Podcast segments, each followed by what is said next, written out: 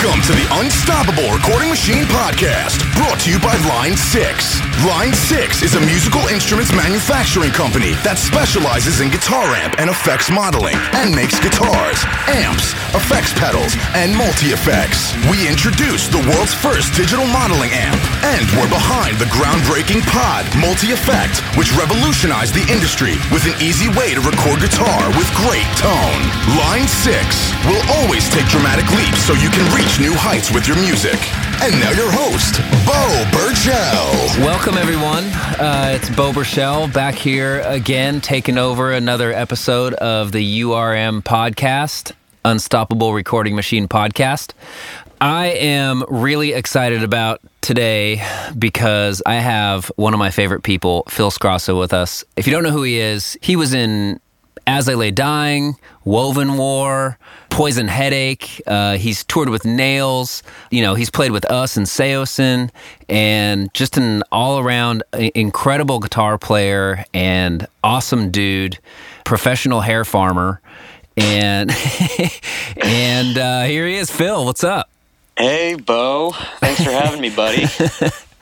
So, dude, I posted a thing saying that we were going to be talking to you, and everyone was pretty excited, which, as am I. But yeah. So let's just jump right into it, and we'll be fast because I have to get to a session, and I know you have to take off too. So I guess let's talk As I Lay Dying. I thought you were a founding member, but from what you were saying, you joined kind of shortly after. So the band had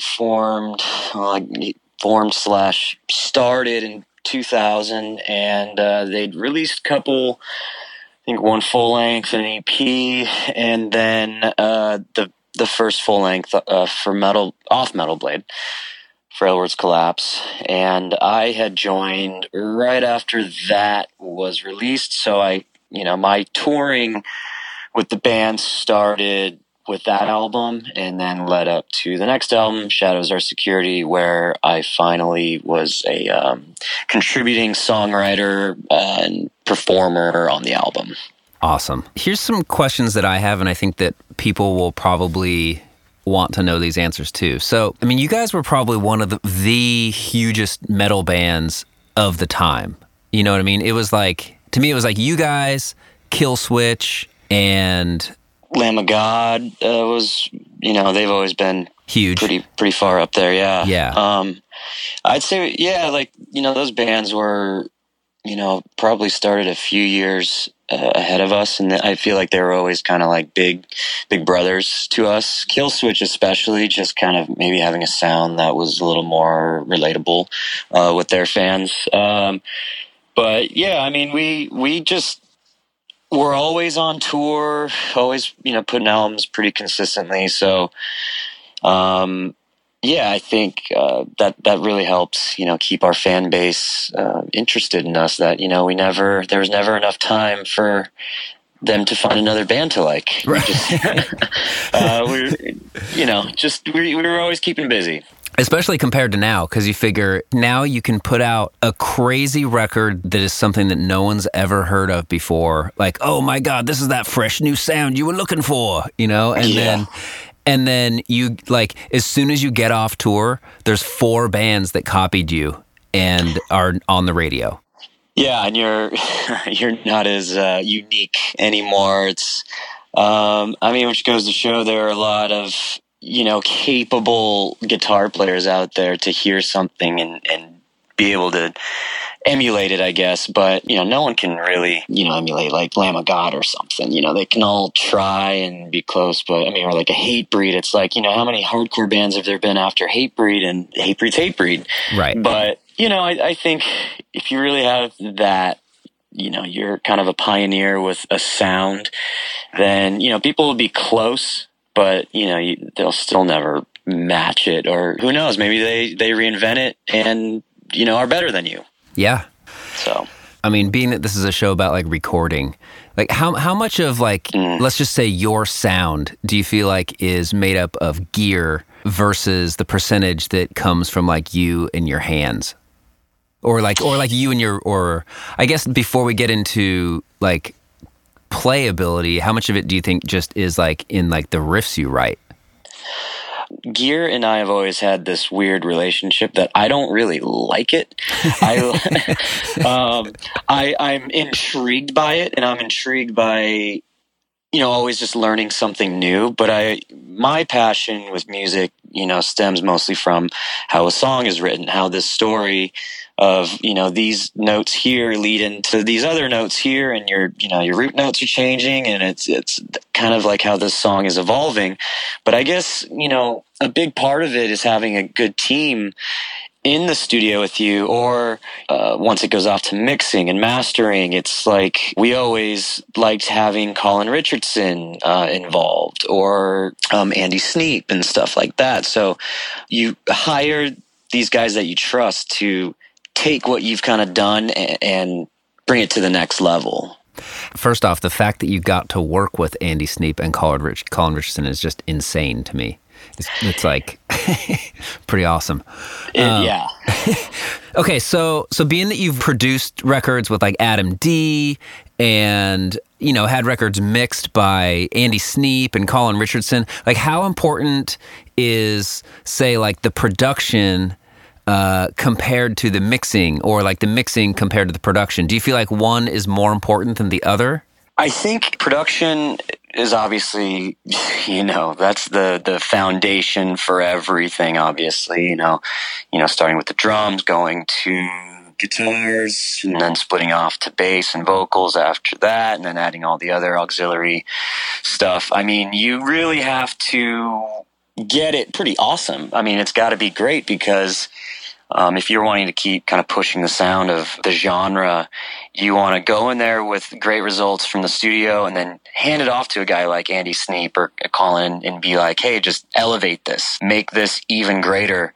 And every time we were so happy with what the results were coming from both of them. And so, but I think they had some good stuff to work with, some good performances, some good takes, and I think kind of the collaboration of little bumps here and there, little dB bumps, and add this and add that, kind of that little collaboration from our end still going on, kind of always just made it better and better. Yeah. And then obviously you hand it to a guy like Ted Jensen to master it, and it's like, yeah, there's no reason to get another pass from Ted Jensen. Right. It's like yeah. one and done. Right. So I think you, throughout the whole process, obviously from when you're demoing and you're in the room jamming, or like the whole goal here is to make this better and better pretty much like on a daily basis.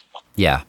It's funny you say that, because even in our, you know, couple months touring together, like I feel like that kind of like hard work attitude is very like, that's just you.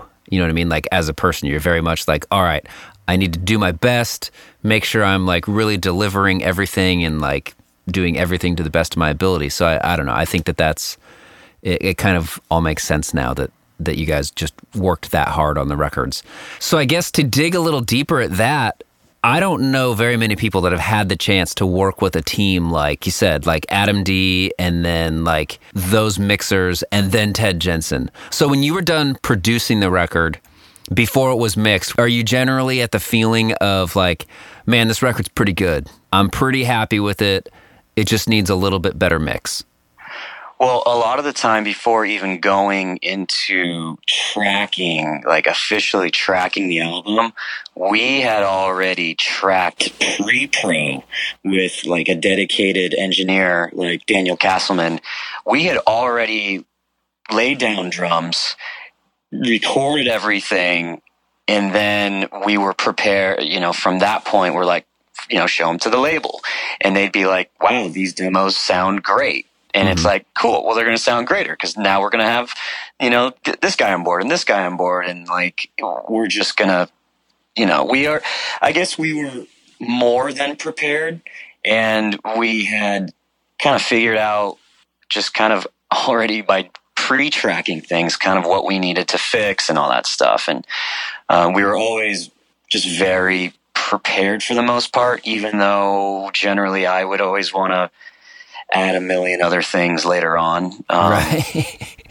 But you know, I guess that answers that. Yeah. So, it sounds like you guys pretty much had the record done before even going into the studio. So so with a band like you guys, like what does a producer do? Or like, what are you looking for? So I guess once we had gotten Adam D on board, he was, all about trim the fat and he, lines like, don't bore us, get to the chorus. And we, whereas I would see a part as like 4. I'm like, okay, yeah, just do things in 4. He's like, hey, cut that in half. And I'm like, do it as 2.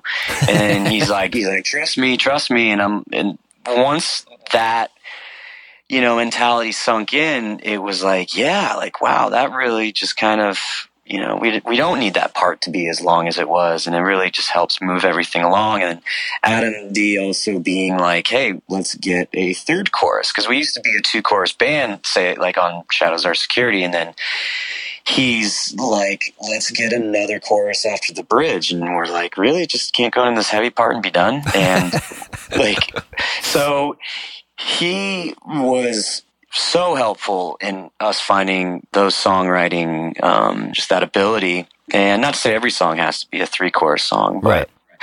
And we did 2 records with Adam, and you learn from someone like that, someone who's better than you at something, who's been doing it for so long, that you kind of learn their tricks, and then you kind of know what they would say.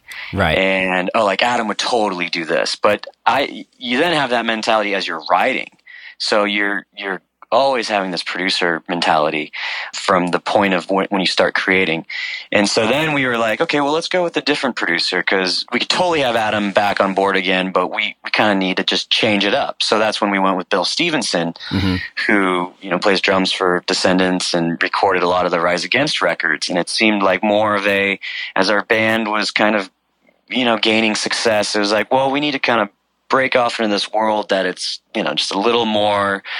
We always wanted to have technical metal riffs, but we also wanted to kind of that less is more approach with some songs. So we thought Bill would be great for that. And then Bill really reintroduced a lot of new ideas to us as well. So that's why we wanted to work with him again on Wovenwar's first album. So yeah, I would say that producers kind of bring in just that fresh perspective on how a song's arrangement, how the flow should be, and also, they're just the mediator. They really have to, between 5 different opinions, they have to be the one that lets people know that their opinion is heard and, make everyone feel like, they're involved. But at the end of the day, you trust your producer as pretty much that 6th member to get things in a right place that everyone's on board with. Right. So from there, walk me through the process of, like, what it's like to produce a record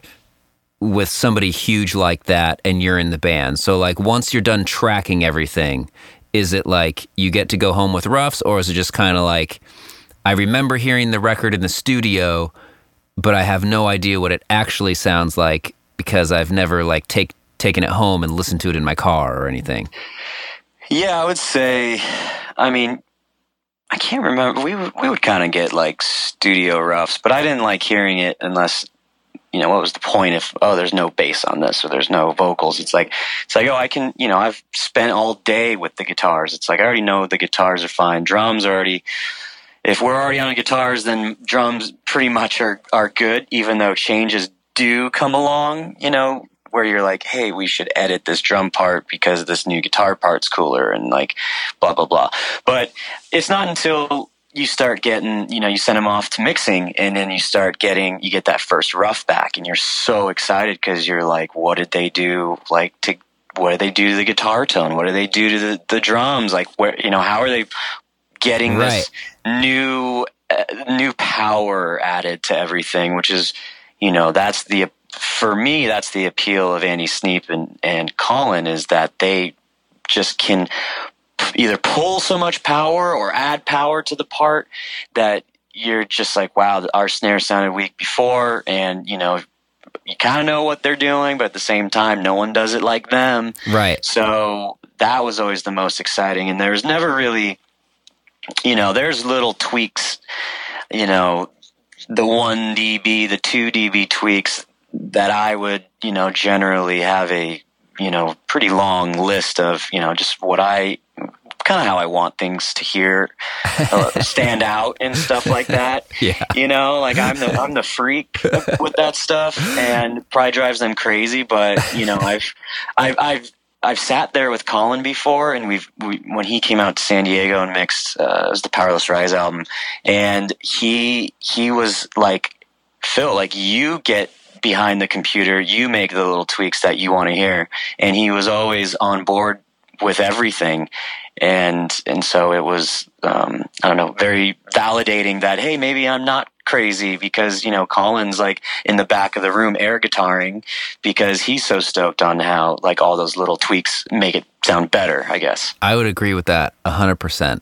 I do think that is a quality of a really good, and what's the word I'm looking for? Like a confident mixer, you know what I mean? Someone that knows that getting the right feedback from the right members of the band can actually really help elevate the mix and the record to a level that may not have been capable without that feedback, you know, and especially with someone who's as dialed in with the songs as someone, you know, like you or anyone else, you know, that's heavily, you know, that was there for the tracking and has the vision of it. Especially when I do mixes, it's like when bands are able to come in and be like, oh yeah, no, like I've got this vision, this is supposed to be like this. There's definitely, yeah, exactly, those moments where you're sitting there like, man, that is so cool. I didn't see it that way, but it's so much better. Totally, yeah. I mean, I've heard of nightmares with other bands where it's like a total opposite approach with the guy mixing, and you're like, how did that happen? Right. But I guess, you know, like, how did you guys even get in a room and decide to do a record together? Like, that sounds like a terrible pairing. Right. But you know, that's why, it takes a good level of intuition, I guess, to know who you're going in with. And you're like, hopefully they're, you know, a team player with what our vision is. And, you know, fortunately, it's been great. Yeah. Even when it comes down to like, we're a week, you know, past our master, like, you know, the label's saying we're behind, we got to push the release date back. And you're like, no, but this one guitar lead has to have this 1 dB bump. Right. It's like, I don't care. It needs this, or I can't listen to it ever again. Right. You know? Yeah.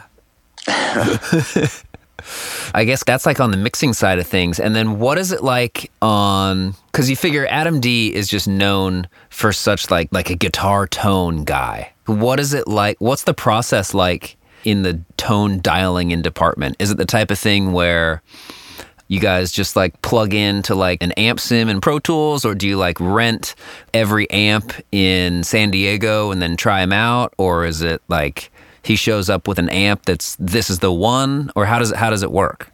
Well, back then, I mean, their amp simulators weren't really a thing. I don't think. I mean, we're talking over for Shadows. That was 12 years ago. Funny story. An Ocean Between Us, the first album that Adam did with us, is 10 years old as of yesterday. Oh, dude. Well, happy birthday. Yeah.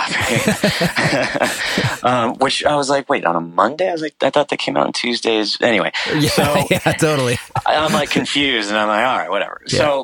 So basically it was, you know, and I was really young back then. I didn't know, like I said, Gear and I haven't always had this great relationship. So I always have to give credit to Adam, or to Andy Sneap and to Colin Richardson, because they would reamp our guitars. Oh. So that's part of how we viewed the mixing process, was that they have the gift of getting the best guitar tones. And we'd hear stories from them how bands were like, don't touch our guitar tone.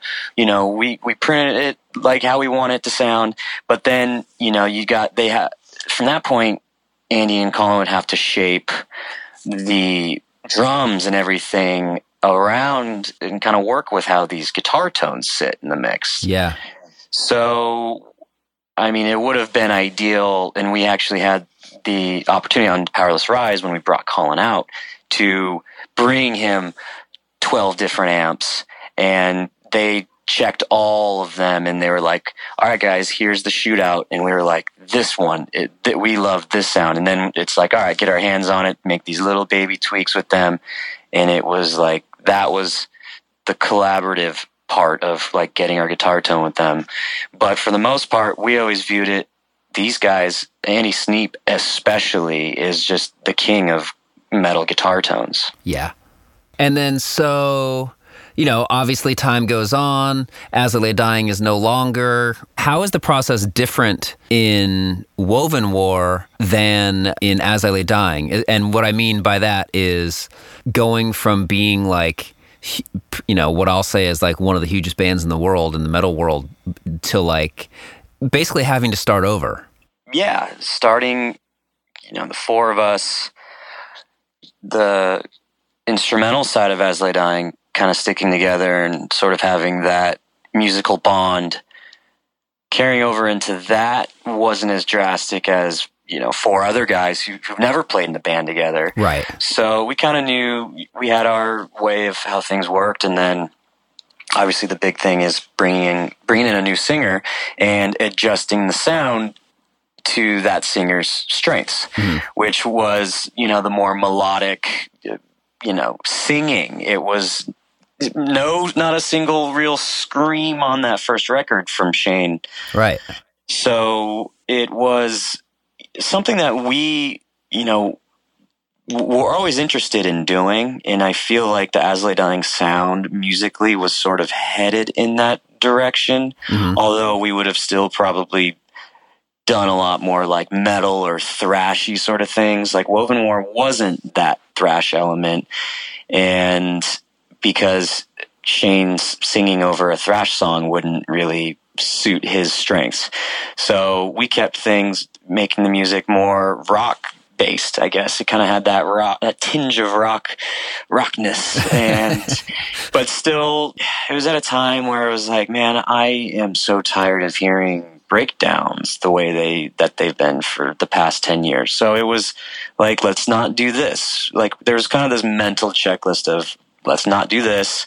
Let's add these other elements here and give it a shot. And, you know, it's just, it was a very controversial amongst our As I Lay Dying fans, controversial album. And it was, you know, I think there were just a lot of things when you're four guys coming from the same band before. It's like, well, why isn't this As I Lay Dying? Right. Why isn't this like the same thing? And like, why? I don't get what you guys did. And it's such a letdown. And you're like, well, this isn't As I Lay Dying. This is something new. And sorry that you know,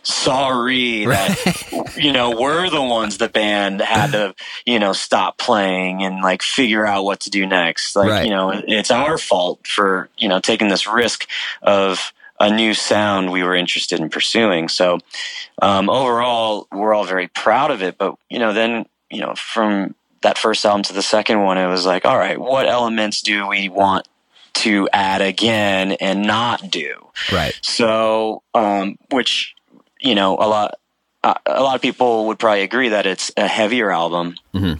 And I think that was something that we all collectively were like, all right, let's get back to the heavy stuff. Because, you know, we'd go out on tour and it's like, man, we're kind of the lighter band out of all this. And it's like, man, like, it, you know, let's get it heavy again. So that was kind of a big motivating factor to do that. And yeah, I'm still just as proud of that album as well. So it's, and it's a lot different, you know, changing the tuning on that album, kind of, it's just a whole different register than anything that we had done before. So it's still something that's like, whenever I hear it or hear a song, I'm like, oh, that's still refreshing to hear, at least. Yeah. For me. I actually really love that record. And I still get excited when you were in the back of the bus just listening to the mixes over and over again, like making those notes of like the half dB up here, 1 dB there, what the heck is this? Oh man, like this needs to be fixed. This this has got to be up. This is wrong. Where's my solo? Why is this muted? You know, like I just remember that, and it was just, it's so cool to like hear the record all finished. And you're right, because it totally, all those notes just make it so great. Yeah, it just brings it together, and you know, you're obviously a production guy, so you know you're probably the same exact way that you hear it a certain way, and you just got to see it through until it's right. Yeah. So now, I guess moving from Wovenwar, you've got Poison Headache, right? Yeah, Poison Headache's been a band with two other guys, two of my good buddies back from San Diego, that we've been doing, you know, jamming some of those songs for a long time, many, many years. Mm-hmm. And it was just to get any momentum really going with that, because I was doing the As I Lay Dying stuff, doing the Wovenwar thing. It was just more of a fun jam thing. Like, man, you know, these songs are really fun, but are they ever going to see the light of day?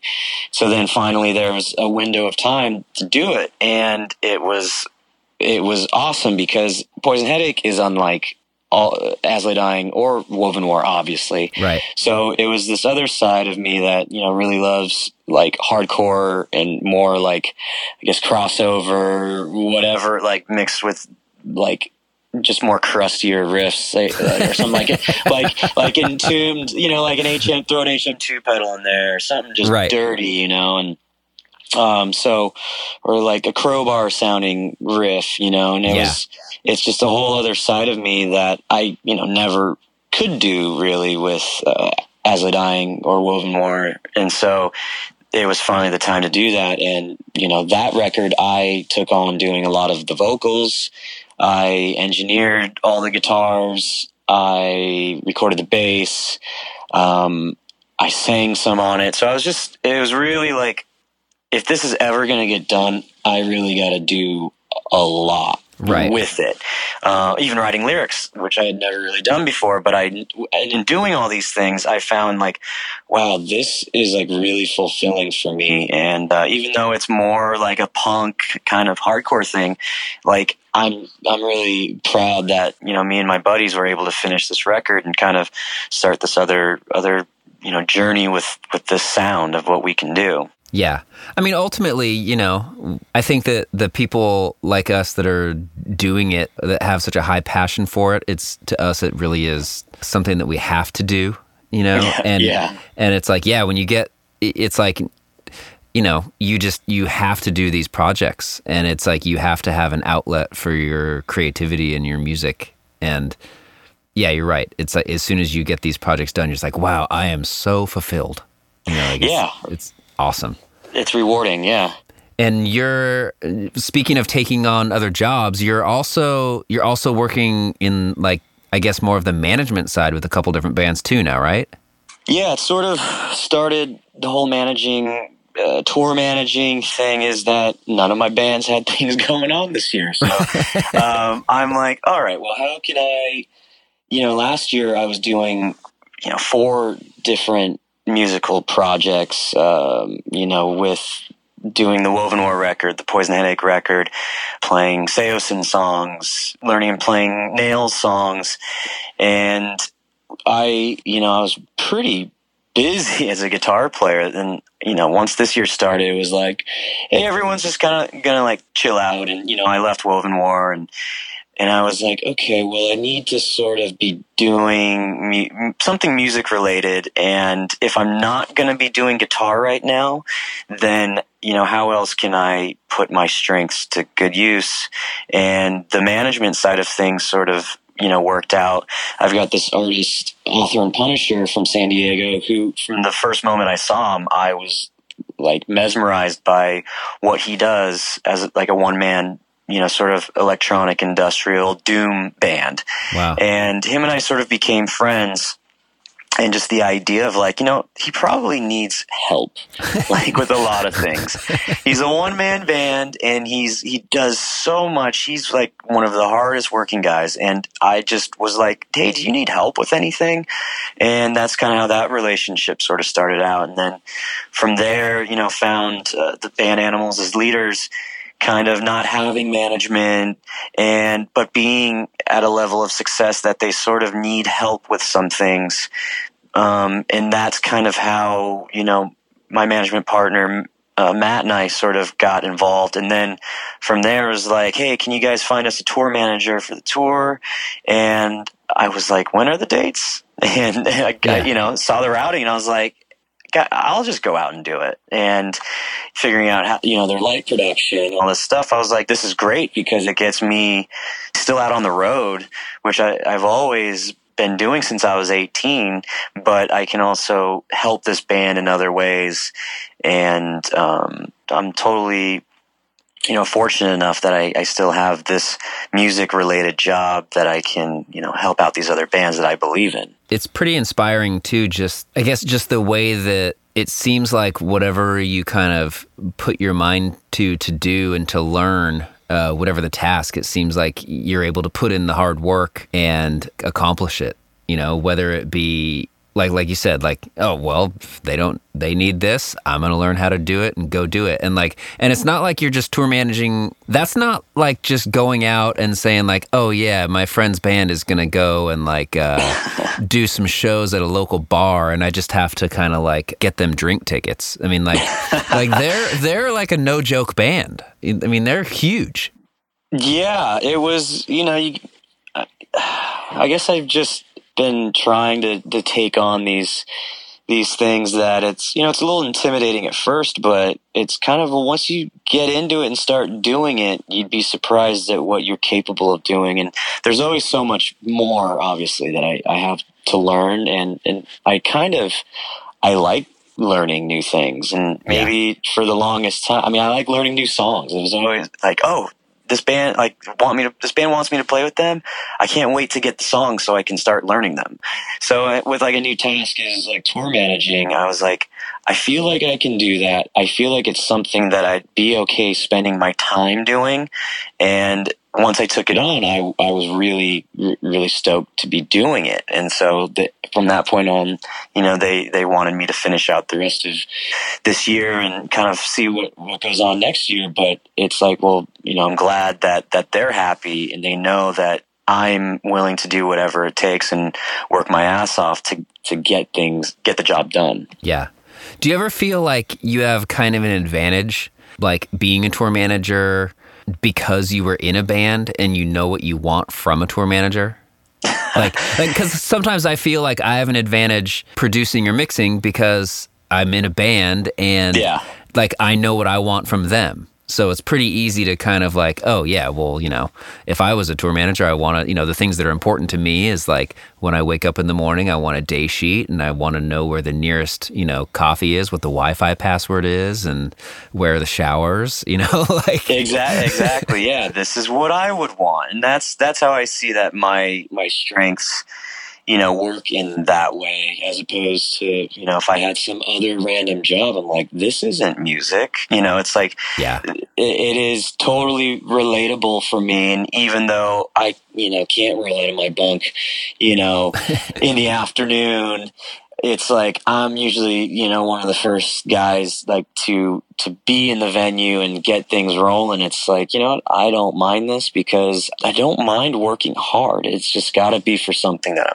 I'm passionate about. So, I would totally say that, for the most part, the guys can, whoever I work for, they can rely on me that, you've done this before. You don't want to suffer and you want to make this as easy as possible. So that's generally what I try to do. No, that's cool. We actually have a lot of questions from subscribers. So You cool if I fire off some of those? Fire off. I'll try to keep them brief. I sometimes just, we'll talk forever. So cut me off. You and me both. I'm like diarrhea mouth. Chris, funny. I don't know if this is a common thing or not, but Chris, Boosty, I forget how it came up, but anyways, he was telling me a story about me and he mentioned that I will sometimes get him in what he calls a small talk headlock. And he's like, yeah, dude, sometimes you just won't shut up and you keep repeating yourself and you just keep talking about shit that doesn't matter. And I'm like, I don't know, man. I'm sorry. I just like talking to people. It's like the Larry David stop and chat. And how do I get out of this. Totally. Anyways, yeah. But yeah. Rodney says, the rhythm section and everything that you're involved with has always been a goal of mine to obtain. How the hell do you come up with such catchy riffs? They have the ability to be where I can literally hum them out and they're memorable. I guess what he's asking is, what is the secret to you writing such sick riffs? Yeah. It's the hardest thing to answer, like how you are the way you are. I guess what I focus on for me as being a musical person is listening to good music for the most part, like listening to something that is inspiring to me, you know, that the sound could influence how I am. So, you know, I've always listened to things with good guitar playing for the most part. To me, you know, it has good guitar playing. And, you know, it stands out like, wow, that's a memorable riff. Like that's like, I can do the same thing with all of my favorite bands.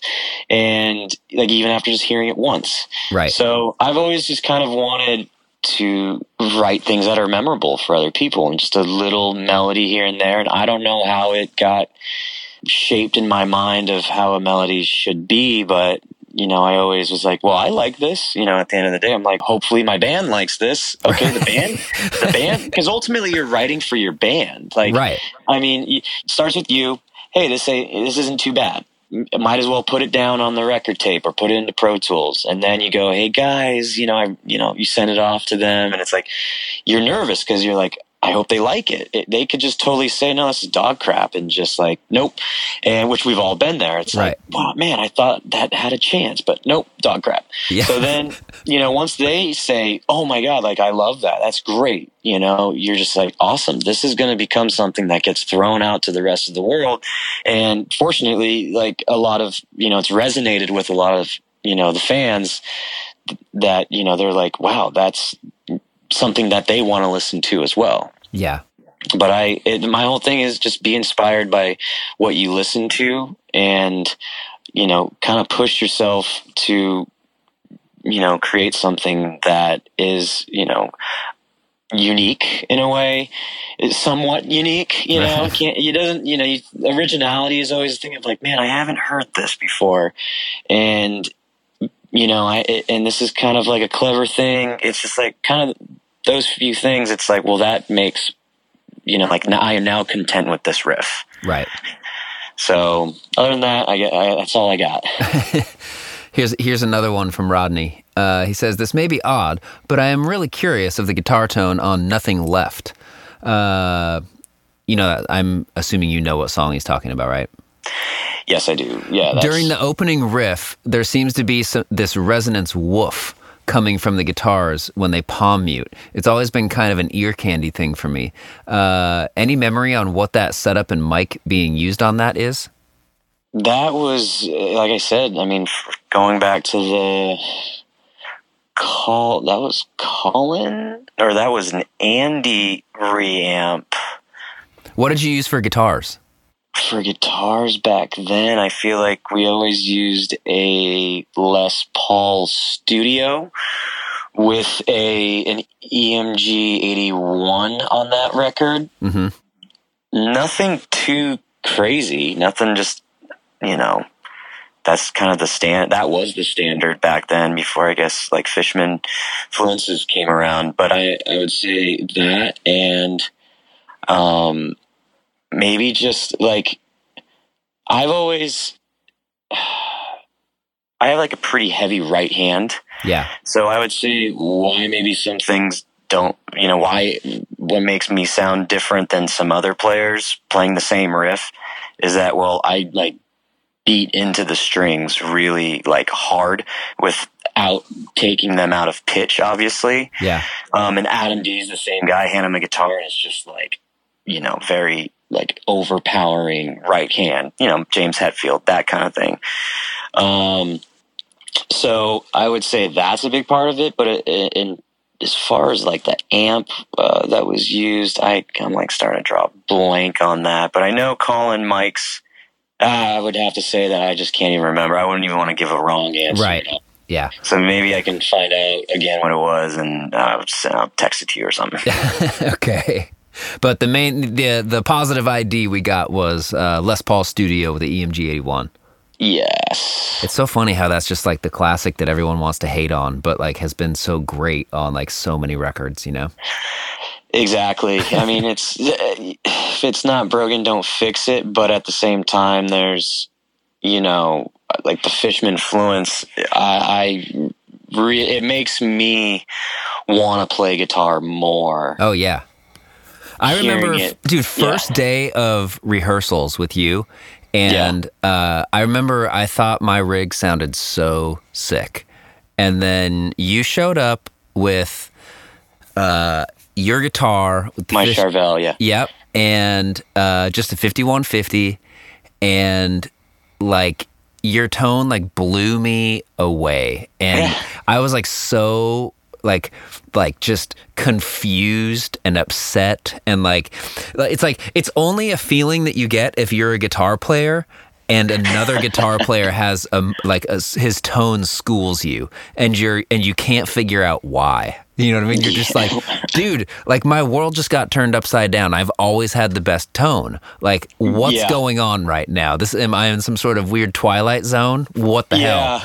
And I just remember. And then like when you went to go to lunch, I think you went to Jimmy John's, and then I plugged my guitar into your amp, and I was like, oh man, this 5150 sounds awesome. And I was like, nope, still doesn't sound as good as Phil. And then I plugged your guitar into my amp, and I was like, shit, that sounds way better than my guitar.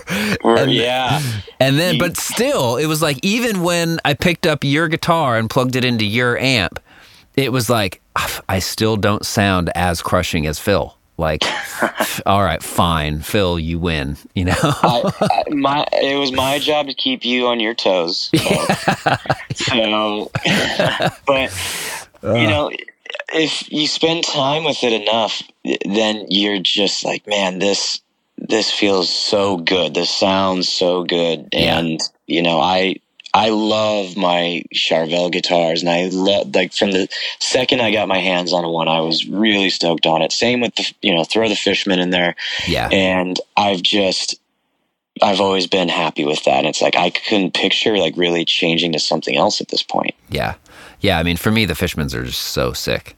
Yeah. And like every other guitar that like comes into the studio, it's always like a noticeable difference. Like, even if the guitar player likes like his guitar a little bit better, and he's usually just kind of like, it's a mental block about it, the rest of the band always picks the guitar with the Fishmans in it.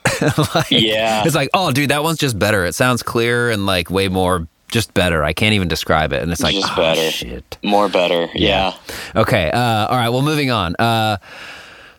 John Purifoy, he just says practice routines. Like, did you have any practice routines that you were doing? Like during when you were just like shredding all the time on tour? Yeah. Or I guess maybe, mainly tour. Let's stick to touring. Touring. I usually just had a few drinks. Okay. I didn't really warm up that often. And I didn't like warming up. I don't really like warming up, and it was also this back in As I Lay Dying days. I'd come home from tour and not even touch my guitar for weeks. So it was just, if I'm not inspired to like pick it up and like create with it, then I don't have like practice techniques and things really. Over the years, I've kind of learned. Maybe as I was getting more technical things with As I Lay Dying, I was like, okay, this kind of might as well, you know. But I always, you know, felt confident that if I had like a drink or a few drinks, that my mind would not be overthinking as much as I do. And I would just play guitar because it felt good to play guitar. As opposed to, I got to play this riff perfectly. I got to play this song perfectly. Like, and, oh no, I just messed up. And then now that I'm thinking that I messed up, I'm messing up again, like on this next part. And it's just like, I'd rather just be loose and calm and just enjoy playing and enjoy how it sounds. So I think once I started jamming with you guys, I just was getting to this point of, I like just playing guitar more often. Right. So it's not that I'm warming up. I'm just like, this is fun again. Like, this is fun to do. Actually, you know what? Now that I think about it, I do remember you were just always jamming no matter what. You were like, yeah. Now that I actually think about it, you just always had a guitar and you were creating back there. Yeah, back in Phil's apartment in the back of the bus that you took over our back lounge. Well, I was also learning a lot of things too. Like, I mean, if I'm learning Nails songs, and it's like, that kind of was my warm up on Taste of Chaos. Was like, I got these Nails songs I got to learn. You know, like, I'm good on this Saosin stuff speed wise, and that's what you know. And then with there's this other band that I was trying out for at the time, and I was learning all these like solos and stuff, and then I was trying to make Saosin songs have more butt rock stuff to it, like with these squeals and bends. I was like, I feel like I'm just immersed in guitar right now and just having fun with it. That's awesome. Yeah. We covered this a little bit. Dave Escobar says, I'd love to hear about As I Lay Dying working with Colin Richardson and Adam D. Any details about those sessions would be awesome. We kind of discussed it a little bit. Can you tell us anything? Royce Whitaker says, I'm really interested to know Adam D's tracking methods and what he uses in his chain. His stuff is always the tightest. Any insight on that? Oh, I mean, back then I wasn't looking over the engineer's shoulder as much as I do now. Mm-hmm. So I can't really... Right. Adam is very... I mean... Like the first record, working with Adam, knowing his history, having toured with Killswitch, it's kind of a nervous sort of like, oh, he's going to track me and know that learn that I really suck at guitar, and I'm going to be frustrated with myself, and like he's probably going to be like, I could do that in my sleep. Mm-hmm. And so I was like really nervous, and Adam, he knows me, like we're really good buddies, and he's always told me, he's like, you think way too much about stuff. And he is a pretty less is more kind of guy, and I've always just wanted to hear guitars a certain way, and like on the Powerless Rise, he thought I was crazy, and I think he stopped tracking me. And Daniel Castleman would come in because I mean, I liked working with Daniel a lot, and I think Daniel was patient with me with how crazy I was, and he was also willing to do whatever it was, versus Adam was like, no, man, it's fine. Don't, like, it doesn't need to be changed. And I'd be like, no, I'm looking at it right there. Right. I heard it, but I'm also pointing at the waveform of what I want changed. Yeah. And so... But I listen back to those guitars and I say, those are like, to me, some like they're pretty tight guitars, like, yeah, I'm proud at how tight it, like you could solo those out, and anyone who wanted to hear them, it's like those that, like, that's the best I could do. And like, I'm, pretty stoked on it. So, I think Adam, as much as like he's done so many like metal, like more mechanical metal records, Adam's like a rock guy, and a lot of times he's like, I only listen to top 40 radio. Like he's very pop structure oriented, as in just a song being a good song and having a good flow to it. Yeah. And you hear that a lot with Killswitch. Absolutely, they know how to write a hit. So I think he knew enough that we were good players. He had, as a producer, you've got all the elements there that can do their job. It's just he has to kind of trim the fat and, be the overseer of all things. Because as a producer, that's, you're making sure from all your... from coming from your demo sessions, getting your drums in order, your prelay and all that stuff, and getting all your markers and just the structure of the recording process. It starts here and it ends here, and it's got to be done, or else it's on your producer's ass. Right. Now, would you say working with Adam and Bill Stevenson? They were basically the two producers that you guys worked with in As I Lay Dying, right? Yes. Did they have did they kind of track records in the traditional sense of okay, let's track drums first, then bass, then guitars, then vocals, or was there anything unusual about the way either one of them worked that you remember? I would say no. Pretty traditional. Drums going first, and then guitars, and then splitting it off to bass and vocals once rhythms for a song were done. And then, I would do a lot of the overdubs, and if a song had a lead that Nick was playing or a solo, then he would do it. And for the albums that Adam did, we eventually got to a point where we set up two guitar stations to where I could be tracking, all the rhythms, and then Nick could be doing whatever leads and the solos he was doing. So we could both kind of be productive during the day, as opposed to, hey, I'm going to, work first from 8 to, 8, or not 8 a.m., probably 10 a.m. to 6 p.m., and then you come in 6 p.m. to midnight. It was no, we both want to work during the day, so we would start getting these two guitar stations going, having two different engineers. That's cool. So I think it was everyone could feel they're productive during the day, but nothing really crazy. Pretty traditional still. You guys just mainly double track guitars or quad rhythms? Always double rhythms for sure. And then we would do thunder chugs, as we would call them. So for a lot of the heavy parts, we would throw another two guitars in there, and that would sort of thicken things up here and there. Now, really make it punch, I guess. So when you call it thunder chugs, would it say if you had a riff that was kind of so you would basically do another track that was type of thing? It would be shout out to Unearth, by the way. Yeah, do the best, best breakdown ever of all time. I know you're a fan. Yeah, definitely one of the best for sure. I would say we probably, actually just the chugs. Just why not? But just to kind of make those heavier. Yeah, just really get that thicker sound out of the chugs, and I don't know, we just kind of always did that. And yeah, we just always did that. Okay, awesome. Kyle Davis, wondering about your musical background growing up.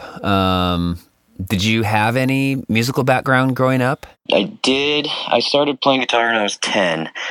I saw the Nirvana Smells Like Teen Spirit video probably, when I was 9 or something. So I didn't get my hands on a guitar until I was 10, and my dad was well, if you're going to play this, then you're going to take lessons. So I immediately got into lessons, and my older brother as well. He's a few years older. And we started with classical guitar. And so our teacher was classically trained, and that was, learning notes and all that notation and all that stuff. So it was something that has always kind of been, part of my mind, I guess, with, having this attachment to classical music. But I'd also be learning about Alice in Chains and Weezer. And I'd ask my teacher, can you teach me, their songs? And so half the lesson would be, classical, and then, hey, did you do your homework and all that stuff? And the other half would be him teaching me all these riffs from bands that I really loved. And then I started seeing, when you watch someone learning, picking apart a riff, learning, okay, where's the root note? Here's the root note. And then here's the scale they're kind of doing. And then just watching them do it, then write it down for you. All right, here you go, kid, go learn it. And that's kind of when I started learning other people's songs. Because I had seen him do it, I started feeling confident that, hey, maybe I could do this. So I did lessons with him for, I want to say, 3 years, and every weekend, 3 years. And then I think it's my parents moved, and then I stopped doing lessons. Always still playing guitar. I was always grounded a lot, so if I couldn't go out and skateboard, I would have guitar to do, and Guitar World, and, you know, like I said, learning people's songs. And then I got lessons from another teacher who was more of like this shreddy guy. He taught me like some Van Halen stuff and taught me how to like improvise over all these chords and, you know, kind of basic chords like blues stuff, and then just improvise. Like, here's your scale and just go. And he, you know, he'd show me some little bendies and techniques and stuff here and there that he would do, and then I would, you know, try to do the same. And so I've always had kind of this this ability to sort of improvise over some stuff, whereas like, hey, I got this rhythm, you know, track going, maybe it needs like this melody over it too. So then, you know, I could easily do kind of a rhythm and then a lead. And so that's kind of how, you know, I was shaped into the guitar player I am, is from those two guys who their influence on me, I guess. Cool. I wish so badly I would have gotten guitar lessons as a kid, but I never did. That's pretty good for, I mean, yeah, you hear those guys, they're like, oh, that guy's never, he just learned all on his own. It's like, that's crazy. You know, you need, but I'm sure hearing your story of how it shaped, you know, how it shaped your playing, it's like you probably just watched guys like really closely, or you know, you've always had a great ear, obviously, if you've been attracted to production. So it's like, yeah, it's a crazy journey going that way too. Yeah. Okay. Zach Knight says, what kind of music inspires you now? Are you still a metal mostly guy, or do you find new styles more interesting? Like the fact that pop music has had a subtle tropical influences appear over the past 5 years, etc. I will always like a band, an artist with good guitar playing. It's what I've always attracted to. Do I always want to listen to guitar playing? No. I listen mostly these days to classical music. So I'm going back to my roots, you know, like you know, but I've always, you know, had this attraction to composing and doing more violin scoring stuff. So I listen to a lot of like Hans Zimmer. I love James Newton Howard and Danny Elfman. I love, you know, that style of, you know, these are instruments I can't play with my hands, but I can get a keyboard and I can do the MIDI for it. And, you know, I've, you know, I guess, you know, you go to like Trent Reznor and like Atticus Ross, and you're like, man, these are just crazy sounds. And it's like, I attract a lot to that as well. But generally, you know, I love bands like, you know, Opeth, Mastodon for kind of the out there, spacey sort of stuff. And, you know, same with like In Flames will always be one of my favorite bands, because I think Bjorn just has one of those ears for melodies that it's like that aligns with what I would want to hear. So, but me too. Yeah, right. So you know, but I do listen. I like a good pop hit. I like a good, you know, Ace of Base was the first CD I ever got. And every time I hear Ace of Base, I'm like, God, these are like the best melodies ever. Like you know, and that was just pop music way back then. And it's like, I've always had that, you know, respect for pop music, but do I care most of the time? No, it sort of has to find me, you know, before I would go out and find a good pop song. Yeah. Yeah, so, I agree. Yeah. Plus it's like, man, have you ever tried to go find a good pop song, like on iTunes or something? You have to sift through 20 pounds of crap. Oh, to yeah. Like, and it's just not even worth it. Like, my brain is drained after hearing like the first 6 garbage pail songs, you know? Yeah, same way. Like, there's you know, I guess I won't even say this example. I might lose all metal credibility. Okay. Yes, I agree. Okay. Let's see. Mark Wustenhagen. He says, any advice on how to build a picking hand stamina like yours? I know a lot of practice is key, but if you could, any advice, and not just like play song X over and over again. Yeah, right. Yeah. The thing is, I didn't get into metal music until I was like a junior or a senior in high school. So I was into punk music. And I guess emo had like a phase, but emo I would not say contributed to my... I hate even saying emo. But I'm just picturing you with like red eyeliner and like a comb, like a swoopy front, like shoulder length, like red tips haircut. You know, I never did red tips. I never did eyeliner. I did the girl jeans. We'll say that.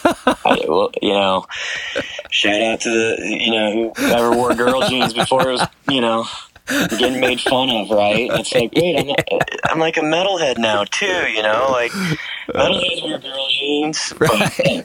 But I listen. Okay, anyway, back to it. I'm from San Diego, so it's like bro punk is like such the norm. But like I love bands like Strung Out, Lagwagon, NoFX, and stuff like that. So guys who like probably grew up listening to like Slayer and stuff like that's how, and Metallica, like that's how they got their speed and like their right hand ability, and then I'm listening to those guys to get like my speed and right hand ability. Mm-hmm. So, and then once I got into metal, it wasn't really a hard transition because I understood, I guess maybe from my years of like classical, I'm like, oh, this is D minor, I'm like, or drop C minor, whatever it was. It's like I get this scale, like I can do that. So I guess it was an easy transition, and then but that's I guess then I was getting into the Metallicas, and then I was getting into like this and that, and I was like, man, and Fear Factory, and I was like, man, Dino's right hand is like the fastest and most mechanical. Mm-hmm. Like, and I still listen to Fear Factory to this day, and I'm like, God, like Dino, like it's crazy, it's inhuman. So I've always like been drawn to that. So it's not, or I guess Meshuggah you could say too, and it's like it's not hard for me to do. I just I don't know. Like I've just always been like, yes, right hand of death, and like if you could down pick it or like downstroke it, that's what you got to do. I agree. Well, dude, Phil, it's been awesome. Thanks so much for coming on. This was great. And again, thanks for taking the time, and I think people are going to be psyched. I hope so. And thanks for having me on it, Beau. And it's been nice to finally catch up after, having a few months off. I know. We got to get back at it. Let's riff out one of these days. All right, cool. I'll talk to you, Phil. Thanks. All right, later. Bye. The Unstoppable Recording Machine Podcast is brought to you by Line 6. Line 6 is a musical instruments manufacturing company that specializes in guitar amp and effects modeling, and makes guitars, amps, effects pedals, and multi-effects. We introduced the world's first digital modeling amp, and we're behind the groundbreaking Pod Multi-Effect, which revolutionized the industry with an easy way to record guitar with great tone. Line 6 will always take dramatic leaps so you can reach new heights with your music. Go to www.line6.com to find out more about Line 6. To get in touch with the URM podcast, visit urm.com/podcast and subscribe today.